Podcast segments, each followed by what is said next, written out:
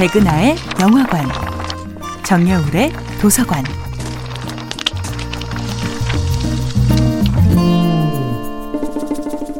안녕하세요. 여러분과 아름답고 풍요로운 책 이야기를 나누고 있는 작가 정여울입니다.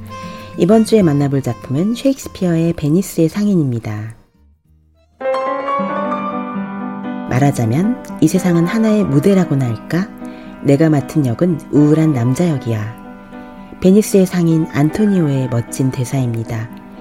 베니스의 첫 번째 상인 안토니오는 성공한 상인이며 친구 바사니오에 대한 의리를 과시합니다.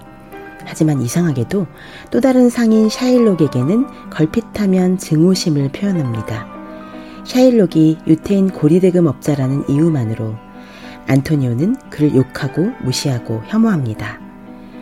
포비아는 병적인 공포증을 가리키는 말이지요. 최근에는 걱정스럽게도 그 범위가 점점 넓어지고 있습니다. 특히 성소수자나 외국인에 대한 혐오증은 공동체의 평화 자체를 위협한다는 점에서 더욱 문제적입니다. 현대사회는 물론 수백 년 전의 베니스에서도 이 심각한 포비아, 특히 외국인 혐오증, 제노포비아가 공동체의 안녕을 위협하고 있었습니다. 셰익스피어의 작품 베니스의 상인은 베니스의 아름다운 풍경 뒤에 숨은 증오와 갈등의 드라마를 적나라하게 보여줍니다. 이 작품에서 베니스의 상인은 과연 누구일까요? 여러 가지 해석이 있을 수 있겠지만 안토니오도 샤일록도 모두 베니스의 상인입니다.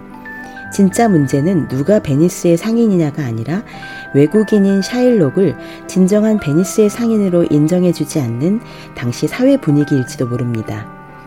안토니오는 처음부터 베니스의 상인이었지만 유태인 샤일록은 피나는 노력을 통해서 자수성가함으로써 베니스의 상인으로 간신히 편입됩니다. 안토니오는 샤일록을 유태인이기 때문에 미워하고 샤일록은 안토니오를 기독교인이기 때문에 미워합니다. 그들은 서로가 속한 계급과 인종과 종교를 잘 안다고 착각하면서 그 증오의 역사에 따라 행동하는 것입니다. 그들은 서로를 향한 증오의 행동이 상대방에게 얼마나 큰 상처를 줄지는 미처 생각하지 못합니다. 그러나 이렇게 증오의 화살표가 양쪽으로 강력하게 작용하고 있을 때 상대방의 상처를 알아보는 길은 의외로 쉬운 곳에서 찾을 수 있습니다.